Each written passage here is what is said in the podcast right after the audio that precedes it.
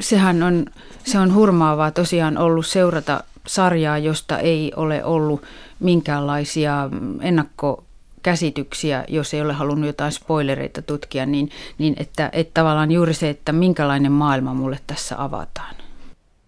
Downton Abbey liittyy pitkään perinteiseen brittiläistä historiallista TV-draamaa.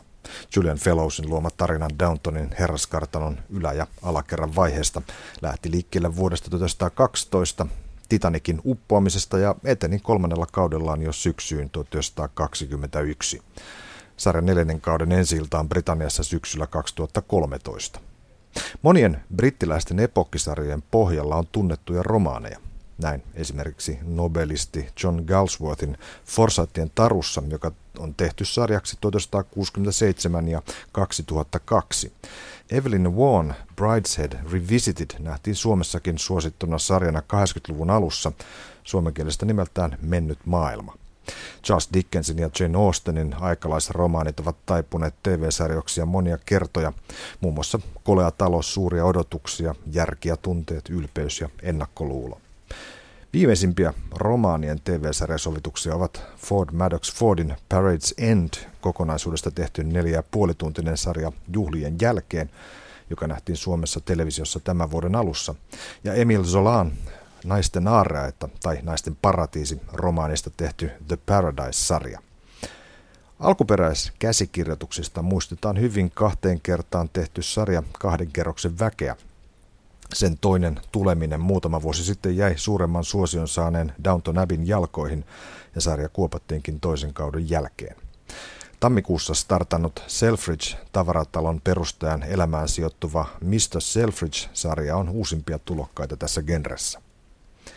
Downton Abbeyn kimmokkeena oli Fellowsin kirjoittama elokuva Gosford Park, jonka Robert Altman ohjasi vuonna 2001. Ja tuo elokuvahan sai seitsemän Oscar-ehdokkuutta ja niistä käsikirjoitus Oscarin sai mainittu West Staffordin paroni, elinikäinen pääri ja ylähuoneen nimitetty jäsen Julian Alexander Kitchener Fellows.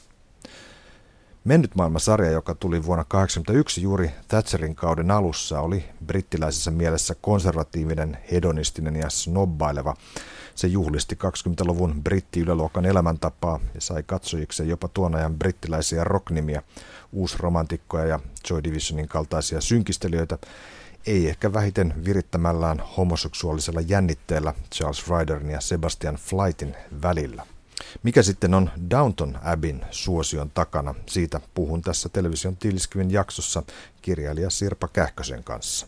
Uskon, että ylipäänsä historiaan sijoittuvilla kertomuksilla on, on suomalaisiin yleisöihin veto, tai suomalainen yleisö tuntee vetoa niitä kohtaan, mutta sehän ei ole tietenkään pelkkä suomalaisten ominaisuus, vaan historiassa ylipäänsä on jotakin sellaista, joka kun se on kadonnutta aikaa ja se on sellaista, jota emme enää voi tavoittaa, niin sen eläväksi tekeminen, niin se on ihmiselle jollain tavalla ihan perustarve. Onko, onko ylipäätään jaottelu jos vaikka nyt tässä puolustitkin epokin tärkeyttä ja sitä, sitä vetoa sinne menneisyyteen, niin, niin onko tämä jako nykydraamaa ja epokin kuitenkin liian yksioikoinen?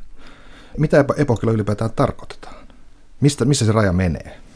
Tuo onkin hyvä kysymys, koska hyvin monet sellaiset draamat, jotka sijoitetaan menneisyyteen, niin itse asiassa tavalla tai toisella käsittelee nykyhetken asioita ja nykyhetken ongelmia tai niin sanottuja ikuisia ongelmia, niin kuin avioliittoa ja kuolemaa ja ihmisen osaa maailmassa sillä tavalla, että onko se ennalta määrätty vai onko mahdollisuus muuttaa kohtaloaan. Ja tämmöiset kysymykset tietenkin sitten, jos ne sijoitetaan tietyllä tavalla eksoottisiin, niin kuin vaikkapa kauniisiin kartanomiljöisiin, jotka on suurelle osalle maailman ihmisistä täysin tavoittamattomia miljöitä, jopa niin, että nämä hienoimmat ja yksityisimmät kartanothan sijaitsee niin syvällä puistojen keskellä, että tavallinen ihminen ei koskaan pääse edes näkemään niistä vilaustakaan, niin tietysti tämä eksotiikka-kysymys sitten niissä myöskin viettelee, mutta, mutta useinhan se on, epokki on vain ikään kuin lavaste ikuisille kysymyksille, mutta sitten on tietysti tietystä esimerkiksi sodasta tai lama-ajasta tai tämmöisistä nousevia kysymyksiä, jotka on ihan polttavasti juuri sille ajankohdalle keskeisiä. Ilmeisesti jotkut, jotkut kysymykset on, saa etua siitä, että ne etäännytetään tästä hetkestä tai että ne tulevat jotenkin paremmin näkyviin sitä, sen avulla. Niin, tai ne saavat vähän, vähän esimerkiksi lohdullisempia muotoja, koska se voi olla hyvin polttavaa ja ajankohtaista esimerkiksi köyhyyden käsitteleminen, mutta se voi olla menneisyyden ilmiönä jollain tapaa ikään kuin se ei ole niin tuskallista sille katsojalle ja ei yhtä omakohtaista. Garden-lehden mukaan kaiken historiallisen draaman, mitä nyt televisiossa ja elokuvassa tulee, niin sen paketoiminen yhteen olisi vähän sama kuin puhuttaisiin kirppupelistä ja kriketistä yhden otsikon alla urheiluna. Joo, sehän on ihan sama kuin missä tahansa historiallisessa romaanissa tai historiallisessa elokuvassa tai tosiaan historiaan sijoittuvissa TV-sarjoissa, että ne motiivit käsitellä menneisyyttä voi olla niin monenlaisia, että on tosiaankin, se on hyvin yksinkertaistavaa niputtaa – kaikkea siihen samaan. Mutta toisaalta se on yksinkertainen ja toimiva jako, koska niin kuin sanottu, niin se menneisyyden ihmisten maailman kuvaaminen voi toimia jollain tavalla kuitenkin semmoisena yleis, yleiskäsitteenä sille, että et, et käsitellään asioita, jotka toisaalta ovat jo jotenkin ohi.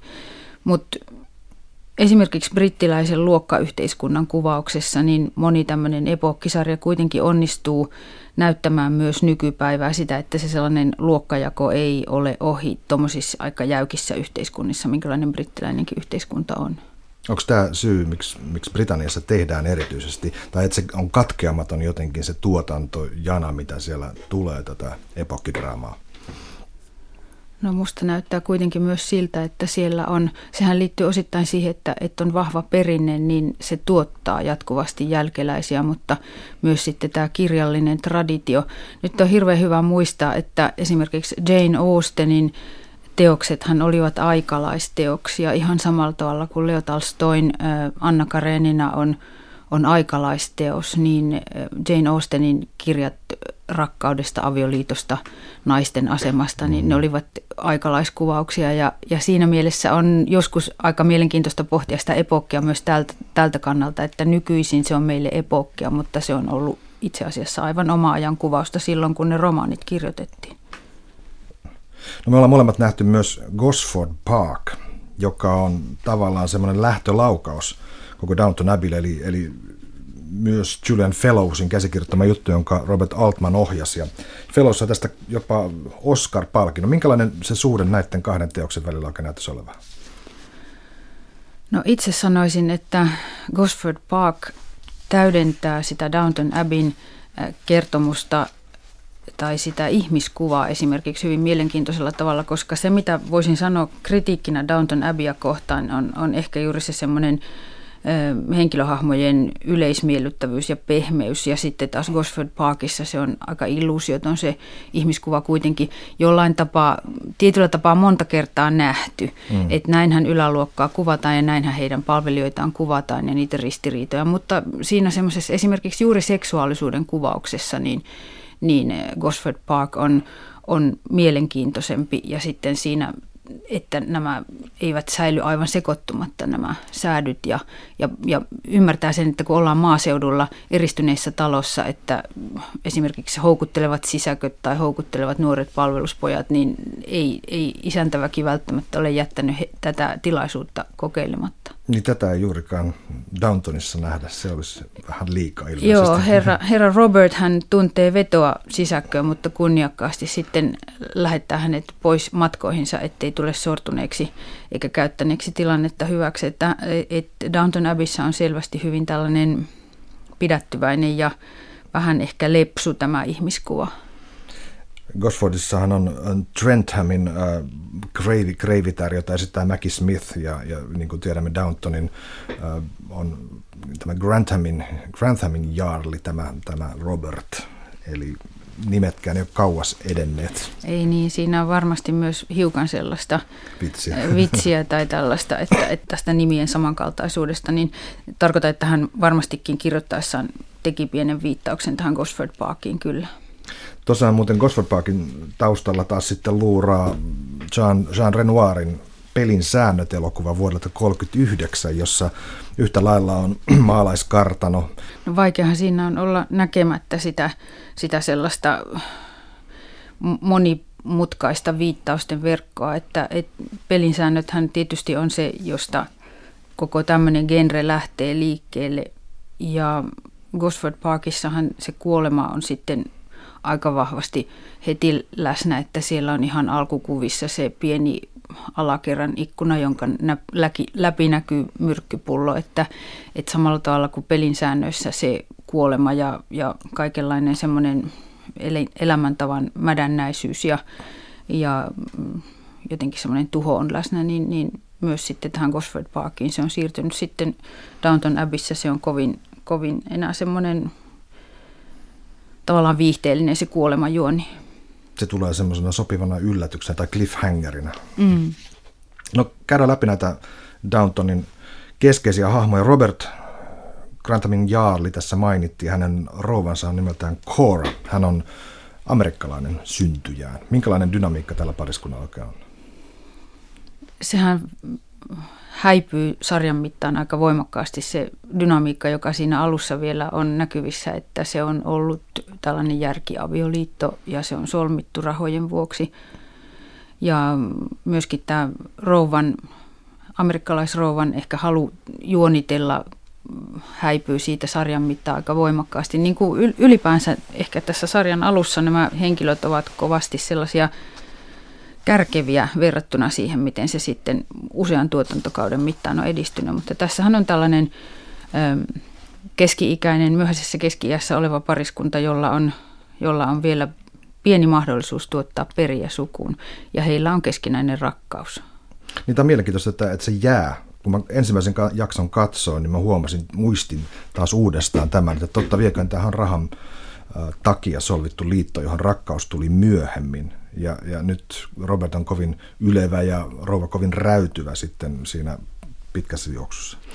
Niin, ja verrattuna juuri näihin Gosford Parkin monimutkaisiin välittämis- ja rakastamis- ja keskinäisiin kuvioihin ja näiden sisarusten välisiin esimerkiksi suhteisiin tähän samaan miehen, niin verrattuna siihen tässä on kovin sellainen, se on todettu siinä pinnalla, että, että olemme menneet naimisiin rahasta, mutta nythän me rakastamme toisiamme, eikä tässä mitään sen kummempaa sitten ole, että eiköhän mennä eteenpäin. Eli se on aika semmoinen toteamuksen tasolle jäävä, ei mene kovin syvälle ihmisten välisiin suhteisiin tämä raha tässä. Sitten on ilmeinen suosikki tässä henkilökaartissa on tämä Maggie Smithin esittämä Violet-niminen Robertin äiti, siis leski, leskirouva, joka on tämmöinen, voisi sanoa, rouva suorasuu tietyllä tavalla. Ja, ja myöskin, myöskin tota, hän, on, hän on siis yhtä aikaa konservatiivi ja sitten sen ansiosta hän pystyy olemaan hyvinkin radikaali monessa tapauksessa. Mielenkiintoinen hahmo. Niin hyvin semmoinen tyypillinen tietyssä mielessä, millainen tämmöisestä vanhemmasta aatelisnaisesta ehkä kirjoitetaan mielellään, mikseipä aatelismiehestäkin, että jollain tapaa hän sitten myöhemmin osoittaa, että hänellä on sydän kyllä kultaa, mutta hän, hän joutuu sen tähän tämän suuren fasadinsa taakse kätkemään, että, että sitten hän on hyvin monen erityyppisten ihmisten suuri suosikki, että tunnen paljon ihmisiä, joiden mm. suosikki on nimenomaan tämä Leski Kreivitar, joka laukoo näitä – totuuksia ja eihän hän kauhean kaukana ole näistä vahvoista Hellavuolijoen kirjoittamista Niskavuoren naisista, että se on yksi sellainen aika klassikko naistyyppi, joka on tietyllä tapaa hyvin rakastettu. Siinä tulee semmoinen tunne, että kun Violet lausuu näitä piikikkäitä huomioita, niin ne on kohdistettu suoraan katsojille. Ei niinkään kenellekään läsnä olevalle siellä draamassa, vaan suoraan ikään kuin rampin yli meille. Joo, hän on kyllä ehkä juuri sellainen hahmo, joka kommentoi koko sitä todellisuutta siinä myös katsojalle. Niin siinä on oikeastaan ainoa hahmo, jolla on jonkinlaista itsereflektiota, että tässä me olemme tässä tilanteessa täällä kartanossa ja näin poispäin. Aivan. Hänellä on tietysti myös siihen mahdollisuus, koska hän ei enää pidä varsinaisesti mitään yllä, vaan on nimenomaan se anoppi. Hän on myöskin tällainen klassinen anoppihahmo, ehkä tietyllä tavalla valmius ja varaa kommentoida keskipolven ja nuoren polven toimintaa. No niin sitten on pariskunta Mary, eli vanhin tytär tuolla Downtonin kartanossa ja sitten Matthew Crawley, joka sarjan alussa on itse asiassa juuri näin ensimmäisen jakson lopussa vasta hän astuu esiin. Hän on sitten se tuleva perijä, eli esikoislapsen aviomies ja Downtonin perijä. Miten kuvailisit näitä?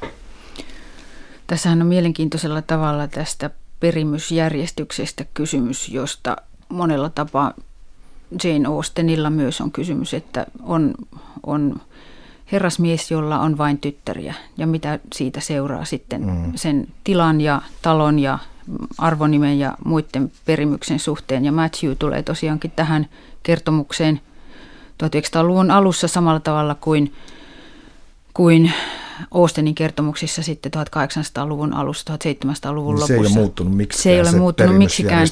Iankaikkinen kysymys, se on nyt tässä ikään kuin raunioitumassa, mutta ylväs Robert Grantham kieltäytyy kiistämästä tätä järjestystä, koska hän on ikään kuin luuta ja ytimiä myöten mm-hmm. henkilö, jonka elämää tämä tällainen vanha järjestys rakentaa. Ja ja Matthew on, on jollain tapaa mielenkiintoinen hahmo, mutta hänelle ei kyllä sarjan mittaan anneta kauheasti mahdollisuuksia muuta kuin olla sellainen apumies sekä suhteessa appeensa Robert Granthamin että sitten vaimoonsa ja, ja myöskin äitinsä. Että, mm. että Maryn ja Matthewn onnen mahdollisuudethan on aika huonot aluksi ja he käyvät läpi tätä, että ollaanko yhdessä vai eikö olla aika pitkään mm. ja sitten päätyvät lopulta naimisiin.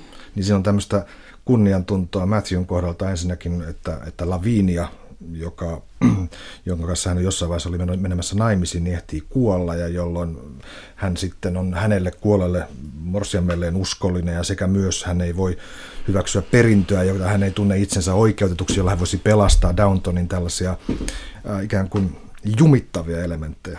Niin, ja siinä ensimmäisessä tuotan, ensimmäisellä tuotantokaudella taisi olla vain jumittavana elementtinä henkilöiden tällainen ylpeys ja, ja voimakkaat sellaiset tilanteet, joihin he joutuu uudestaan ja uudestaan, joissa he päättävät, että en alakkaan olla tuon kanssa. Ylipäänsä tämä Downton Abbeyn ensimmäinen kausi oli siitä mielenkiintoinen, että ihmiset oli jollain tapaa riitaisia ja, ja jollain, tapaa, jollain tapaa hankalia toisilleen. Se koski sekä palveluskuntaa että sitten sisaruksia tässä sarjassa, näitä Marya, Edithia ja Sibylia, jotka kaikki jollain tapaa, no Sibyl on tällainen kullannuppu, mutta Mary ja Edith erityisesti raatelivat toisiaan jatkuvasti ja aiheuttivat toisille erittäin ikäviä tilanteita. Ja senkin vuoksi sitä oli jollain tapaa, jollain tapaa mielenkiintoista katsoa, että, että kerrankin äh, ihmisiä, jotka eivät ole sopuisia ja yleviä, vaan aika raadollisia. Niin Edith on tämä sisarusparven ruma ankanpoikainen, tämä keskimmäinen, jolle käy erityisen huonosti. Hänet jopa jätetään siis alttarille, mikä oli aikamoinen juonenkäänne. Sitten mielenkiintoista se, että kun hän ensimmäisessä jaksossa vaikuttaa vähän tyhmemmältä kuin muut, hän ei siis tunnu ymmärtävän ihan kaikkea, mitä tapahtuu, niin loppujen lopuksi hän kuitenkin on se henkilö, joka päätyy todella suffragettimaisesti kirjoittamaan lehteen omalla nimellään. Minusta Edith ymmärtää koko ajan. Hän on vaan valinnut siinä perheessä sen strategian, että hän vinkuu, eli hän vinkuu. Mutta minä en ymmärrä, miksi te olitte siellä ullakolla sen sinun tulevan sulhasesi kanssa ja toistaa sitä niin kauan, että saa sisarensa hermostumaan. Että hän on ihan selvästi älykäs, mutta vinkuja ja sillä tavalla toimii ikään kuin esittää tyhmää ja saa sillä tavalla kaikki hermostumaan näihin hänen kysymyksiinsä. Tähän on tiettyjen äh, britti-salapoliisien metodi. Tai Kolumbokin käyttää tätä, että vielä yksi juttu. Aivan. En, en ymmärrä, voisitteko selittää? Niin juuri. Mm. Nuorin tytär on nimeltään Sibyl ja hän on kaunis ja suloinen ja menee kapinallisen Tom Bransonin, siis irlantilaisen autonkuljettajan kanssa naimisiin ja häipyvätkin sitten Irlantia ja palavat sitten häntä koipien välissä takaisin, että sehän, sitä jo kuoleekin. Niin, kyllä kai hänelle tulee kuolemakohtaloksi, kun menee marksilaisen kanssa naimisia vielä irlantilaisen mm. ja tuolla lailla sekoittaa koko, koko yhteiskunnan korttipakan. Mutta täytyy sanoa, että Bransonin kehityskulku on ehkä sitten tavallaan ihan heikoimpia tässä sarjassa, että, että jotenkin miten hänestä tulee sellainen kiltti tweed-pukuinen lussukka, kun hän on ollut kunnon kapinamies ja, ja tämä irlantilaisuus ylipäänsä se kummittelee vähän tässä sarjassa, mutta siitä ei oikein ole otettu kauheasti tehoja irti kyllä. Niin mun käsittääkseni O'Brien, eli tämä, tämä sisäkkö siellä on, on nimenomaan irlantilainen, mutta hänestä tämä poliittisuus ei millään tavalla oikein nouse esiin, paitsi tämmöisenä luokka katkeruutena yleisenä. No olen odottanut ensimmäisen osan ensimmäisestä jaksosta lähtien uskollisesti. Se on ollut yksi syistä, jonka vuoksi mä olen jaksanut uskollisesti seurata tätä sarjaa. Mä olen odottanut, että O'Brienin synkkä salaisuus paljastuu. Miksi hän on niin vihainen, miksi hän on niin kostonhaluinen ja mä olen koko ajan kytkenyt sen hänen irlantilaisuutensa.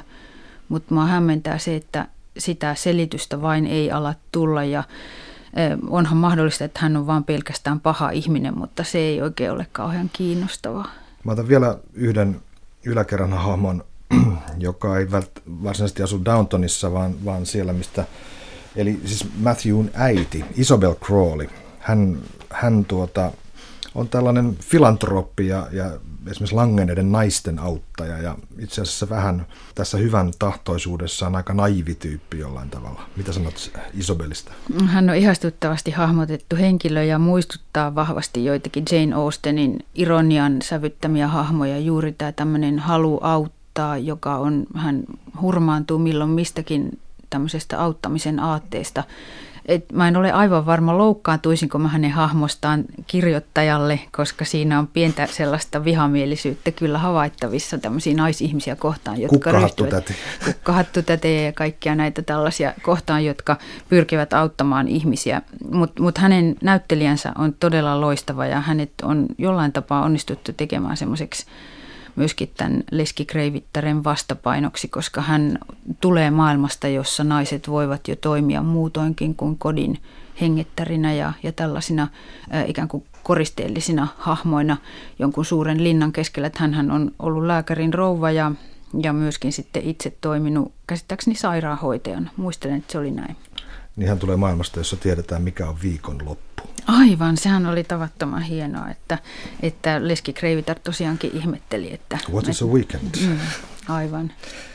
Alakerta. Siellä on oikeastaan neljä parivaljakkoa, jotka on aika keskeisiä. On, on Mr. Carson ja Mrs. Hughes, eli, eli nämä pielysmiehet ikään kuin alakerrassa. Ja Mr. Carson on tämmöinen, hän on konservatiivisen, hän on niin kuin ikään kuin Sir Robertin tämmöinen alakerran edusmies. Hän pitää yllä samoja asioita, mitä Robert yläkerrassa. Joo, he ovat melkein kuin veljekset siinä, siinä tavallaan olemisessaan ja Carsonhan on joissain asioissa jopa hiukan kovempi kuin Robert Grantham koskaan ja Carsonhan on ollut Lady Maryn rakas ikään kuin isähahmo, että Lady Mary ja Carson ovat jollain tavalla mm. aina olleet ymmärtäneet toisiaan. Carson on tietysti tyypillinen tämmöinen hovimestarityyppi siinä, että, että jos ajatellaan myöskin kahden kerroksen väkeä ja, ja sitä, millä tavalla just hovimestari pitää yllä sitä voimakasta hierarkiaa ja tietää, miten asioiden tulee olla ja jopa haluaa pitää hierarkiasta tiukemmin kiinni kuin talonväki konsana. Niin, Tämä on mielenkiintoista, että, että jos ajatellaan tätä yhteiskunnallista hierarkiaa, niin se peruskivi on todellakin siellä niin kuin alapuolella. Niin useinhan se on niin, että, että alistussuhteissa, niin, niin ne, jotka ovat päässeet sinne alistettujen, alistettujen johtoon, niin pitävät siitä kaikkein tiukimmin kiinni, että ei se mitenkään poikkeuksellista ole, mutta, mutta olisi kyllä hauska joskus nähdä jonkun toisen tyyppinen hovimestari edes aavistuksen verran jollain tapaa, että sitä kuvaa modifioitaisiin vähän. Tosin Carsonin näyttelijä on aivan loistava. Tässäkin on, mm. tässä on, jos verrataan Gosford Parkiin, niin tässä on sellainen tasaisempi, Downton Abbeyssä on sellainen tasaisempi miehitys. Siinä ei ole niin paljon tällaisia huippuja. Siinä on tällaista brittiläisen TV-sarjan parhaimmistoa kyllä, mutta ei tällaisia huippunäyttelijöitä, niin kuin, joilla Gosford Park oli miehitetty. Ja se tekee siitä sen, että se on ikään kuin yhtenäisempi joukko, joka toimii tässä sarjassa tämmöisenä perheenä mm. ja, ja ikään kuin sitä koneistoa yhdessä pyörittää. Siinä ei nouse semmoisia superhuippuja niin valtavasti esille. Niin se on toista kuin Gosfordissa, kun Helen Mirren astuu sieltä tai Clive Owen tulee sisään, että kyllähän siinä on siinä moni muu jää varjoon. Mutta täällä on siis Mrs. Hughes, on tämä, tämä alakerran emäntähahmo. Ja muistan siinä ensimmäisessä jaksossa on hieno kuva. Siinä on muutenkin tämmöisiä hienoja ajoja pitkin mm. taloa. Niin Mrs. Hughes esitellään avainnipun kautta. Se kamera tulee sieltä alakautta. Mrs. Hughes on menossa eteenpäin siellä alakerran tiloissa ja avaimet näkyy. Mutta jotenkin missään vaiheessa sarjaa sitä vastaavanlaista vallan tunnetta tai avainroolia hänelle ei tunnu olevan. Että hän, hän lepäillään rintasyöpä jossain vaiheessa ja sitä vedätetään aika pitkään, mutta siitä ei synny mitään. Niin Mrs. Hughesin rooli on siinä jossain vaiheessa, hänellähän on myös tämä rakkaus, ohimenevä rakkaustarina sen maaseudun herrasmiehen kanssa, että hänellä olisi mahdollisuus jollekin tällaiselle suuremmalle tilalle päästä naimisiin. Mm-hmm. Ja hän tuossa ihan alussa haaveilee vähän, että olisiko pitänyt valita alun perin toisin. Ja pikkusenhan siellä viritellään myös rakkautta Carsonin ja Hughesin välille, mutta siitäkään ei oikein tule mitään. Että hän on vain tällainen, hän ikään kuin tälle alakerran henkilökunnalle edustaa tätä äidin prinsiippiä. Että hän, hän toteuttaa äitiyttään tavallaan tämän, tämän, näiden nuorten alaistensa ja sen sen, sen talon hoitamisen kautta, että ehkä äidillisin hahmo koko siinä taloudessa on nimenomaan Mrs. Hughes, kun sitten tämä talon rouva Cora on enemmän tällainen dekoratiivinen hahmo, joka lepäilee divaaneilla ja, ja kuljeskelee miehensä käsipuolessa. Miss O'Brien, hänet tulikin mainittua ja sitten on, on hänen aisaparinsa, varsinkin alkupuolella, heidän välinsä rikkoutuvat, on, on tämä miespalvelija Thomas, joka paljastui myös homoseksuaaliksi.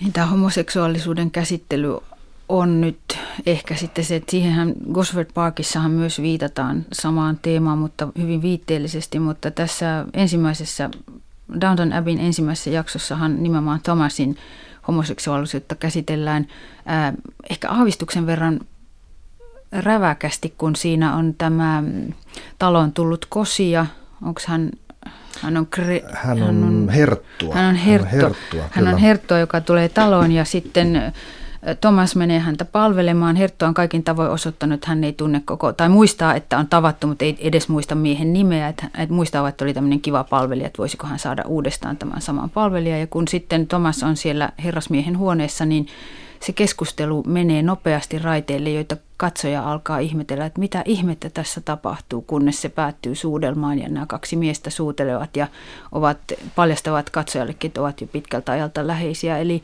eli semmoinen intiimi homoseksuaalisen rakkauden kuvaus tai ainakin suhteen kuvaus siinä siinä keskellä tämmöistä muuten aika tyypillistä epokkidraamaa, niin tietysti on aika hätkähdyttävä. Ja, ja Tomasin homoseksuaalisuutta sitten käsitellään tämän sarjan mittaan aika monenkin otteeseen ja jollain tapaa se ymmärryksen taso, mitä kaikki talon asukkaat sille osoittaa, niin se tuntuu kyllä musta aika epäajanmukaiselta, mutta nykykatsojan nykykatsoja hivelevältä, koska tämä on nyt semmoinen TV-sarjoissa erittäin paljon käsitelty mm. aihe, homoseksuaalisuus ja sitten tavallaan sen hyväksyminen ja ymmärtäminen ja, ja sen käsittäminen yhdeksi ihmisen seksuaalisuuden muodoksi. Mutta se ehkä tässä epokki-yhteydessä, niin se varsinkin sitten sarjan loppuosissa niin, tai viimeisimmissä osissa, niin sen, sen käsittely on mielestäni ei ajan kohdan mukaista. Sitten on pariskunta Bates ja Anna. Sarjahan alkaa sillä, että, että Bates, eli miespalvelija, josta tulee siis Sir Robertin miespalvelija, niin hän tulee junalla Downtoniin ja paljastuu, että hän on Sir Robertin sotakaveri. Mutta hän ontuu. Tämä on paha juttu.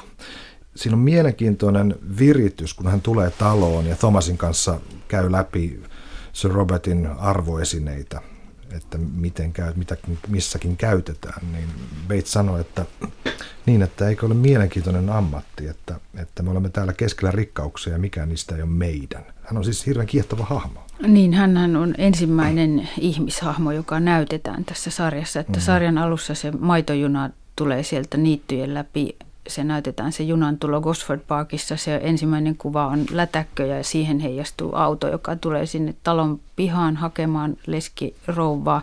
Ja tässä sitten taas Downton Abbeyssä se juna tulee, tosiaan semmoinen pieni juna, varhainen aamujuna ja ensimmäinen ihminen, joka nähdään, on Bates, jonka kasvot näkyy sieltä junaikkunasta. Se oli hämmentävää, kun mä nyt katsoin uudestaan se ensimmäisen Kyllä osan. Kyllä se on todella toisista Bates. jaksoista. Kyllä. Mm. Ja Bates jotenkin on sellainen kannattelija tässä sarjassa, koska hän tuo sitten sen vammaisuuden, sotavammaisuuden tähän tarinaan ja, ja sitten sen toveruuden yli luokkarajojen, koska hän on erittäin tärkeä hahmo tälle talon isännälle. Hän tuo sitten isännälle erittäin suuria mahdollisuuksia näyttää hyvyyttä. Tämähän on niin pohjattoman hyvä tämä Grantham, ettei sillä ole mitään raja, koska hänen ensimmäinen repliikkinsäkin suunnilleen sarjassa on, että hän pahoittelee sitä, että köyhät on hukkuneet Titanikilla. Että sekin tuntuu hiukan semmoiselta uskomattomalta, että hän moneen kertaan sitä toistelee, että piruparat siellä kansien alla, joille ei ollut mitään mahdollisuutta pelastua ja että he olivat menneet parempaa elämää hakemaan Amerikasta ja sinne menivät merenpohjaan. Ja sitten hän vielä tämän, tämän ensimmäisen osan lopussa oikein korostetusti hakee Batesin pois, kun Bates on lähdössä jo pois sieltä talosta ja hänet on erotettu, kun hän on niin vammainen, että hän pysty työtään hoitamaan, niin sitten Robert Kyynel silmiin sanoi, että se ei olisi ollut oikein. Että ensimmäinen jakso pedataan Batesin avulla myös, että miten hyvä mies Robert on. Bates joutuu vankilaan, koska hänen vaimonsa, ex-vaimonsa on niin katkera, että hän lavastaa itsemurhansa niin, että se näyttäisi murhalta, että Bates olisi murhannut hänet. Pikkusen konstruk- konstruktion vähän rakennettu juttu. Tässä on tämä hyvä Bates ja, ja hyvä Anna ja, ja sitten tosiaan paha entinen vaimo. Siinä on jotain semmoista vähän erikoista siinä kuvailmassa kyllä kaikin tavoin.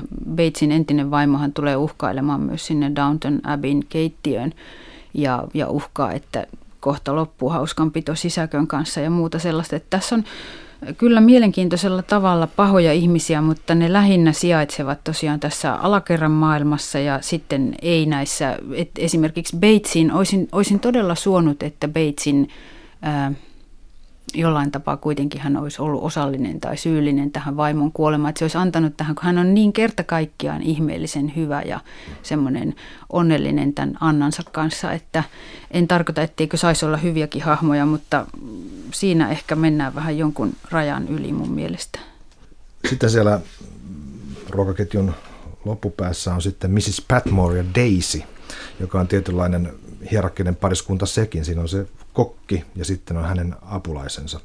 Ja on tämmöinen, miten sanotaan, tässä on niin kuin se, se proletaareista proletaarinen, hyvin tuttu suomalaisista tota, vanhoista elokuvista, jossa, jossa löytyy näitä tällaisia justinatyylisiä hahmoja ja heidän vielä tyhmempiä ää, apulaisia.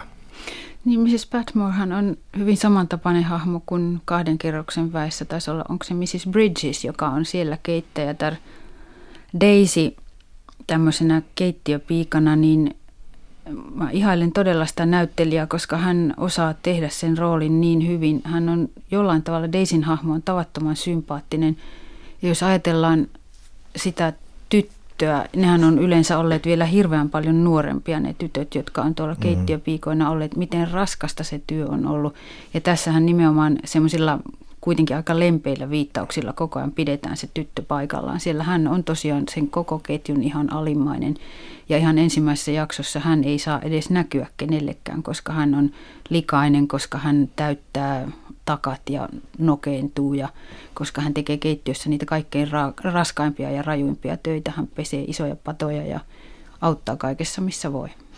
Ja jos sanoo rumasti, niin, niin kuin usein todetaan, niin että paska valuu alaspäin. Niin mm. tota, tässä hierarkiassa, kun ne moitteet valuvat alaspäin, niin nehän päätyvät sitten Daisyin. Ne päätyvät Daisyin ja tietyllä tavalla tässä ehkä nyt sitten näkyy tämä asenne sillä tavalla, että Daisy on, on ehkä pikkusen tyhmä. Että hänet on kuvattu sellaisena henkilönä, joka, joka ei ole kovin terävä. Ja sehän ei välttämättä ollenkaan pidä paikkaansa aina tällaisissa tehtävissä, vaan esimerkiksi, että, että ei ole ollut tilaisuutta – parempaan tai että ei ole saanut muuta paikkaa. Että, että olisin suonut, että Daisille olisi annettu pikkusen enemmän järkeä. Hänen ei tarvitsisi olla ihan niin typerä tyttö kuin hän sitten tässä on. Sirpa Kähkönen, Julian Fellows, joka siis on kovin lordi itsekin, hän on ylähuoneen jäsen. Häne, hänellä on tullut paljon syytöksiä siitä, että, että tässä hänen kirjoittamassa epokissa on paljon tämmöisiä anakronismeja, eli siis asioita, jotka ei tavallaan kuulu siihen aikaan, jotain sarja, sarjakuva on, on, on todettu, että, että kukaan ei tuohon aikaan 20-luvulla sanonut, että boyfriend, tai että kukaan ei puhunut, puhunut semmoisesta käsitteestä kuin kids. Ja hän nyt on sitten yksityiskohtaisesti kumannut nämä, että kyllä boyfriend-sanaa käytettiin jo 1200-luvulla ja että kyllä kids-sanakin löytyy jo 1500-luvulta. Eli siis jotenkin tulee se kuva, että hyvin tyypillistä on, että epokkeja, historiallisia kirjoja tai elokuvia tekeviä syytetään siitä, että he liimaa sinne asioita, jotka kuuluu lähemmäs nykyaikaan kuin sinne. On niin paljon asioita, että ihan jokaista ei voi tarkastaa. Ja nyt kielenkäyttö on tietysti olennainen asia, semmoinen, että, että jos se pomppaa hyvin voimakkaasti siitä ajankohdasta, jota kuvaa, niin siinä tapauksessa se saattaa tuntua katsojasta kautta lukijasta ongelmalliselta. Mutta usein on myös niin, että, että se kirjoittaja, kun perehtyy aikakauden materiaaliin, esimerkiksi, kirjoitettuun materiaaliin, niin, niin yleensä imee itseensä hirveän paljon sitä ajan kielenkäyttöä. Ja saattaa olla, että, että siinä tapauksessa katsoja tai lukija ei tunnekaan sitä tavallaan esimerkiksi jonkun sanan tai sanonnan historia, kuinka pitkä se on, kuinka varhain se on jo esiintynyt. Esimerkiksi tuosta boyfriendista en mitenkään nyt menisi sanomaan, etteikö se olisi voinut esiintyä jo esimerkiksi 20-luvun kielenkäytössä. Mutta nämä virheet on tietyllä tavalla aina väistämättömiä. Jotain useimmiten jää, mutta sitten sen, jos se fiktion verkko on tarpeeksi tiheä ja kannatteleva, jos ihminen haluaa heittäytyä siihen tarinaan, niin tietyn määrän virheitä voi antaa anteeksi.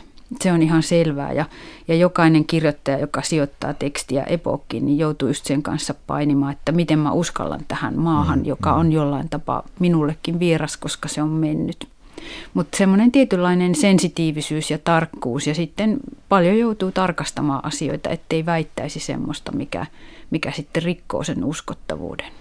No hieman tästä Downtonin menestyksestä. Me tiedetään, että Briteissä tämä on napannut toistakymmentä miljoonaa katsojaa ja USAssa myöskin tämä sai oikein suuren yleisön, hämmästyttävän suuren yleisön ajatellen, millainen sarja on kyseessä. Ja, ja mitä tämä kertoo siitä ajasta? Siis se brittihistoriasta ja Simon Shama on ollut kiukkuisesti kirjoittanut siitä, miten amerikkalaiset on innostunut tästä sarjasta. Ja hän itse kirjoitti, että 50-60-luvulla kasvaneena hän tusi Jakobiinista raivoa tällaisia brittejä kohtaan, jotka osas panna ihmisiä paikoilleen, niin kuin tämä aristokratia osas tehdä.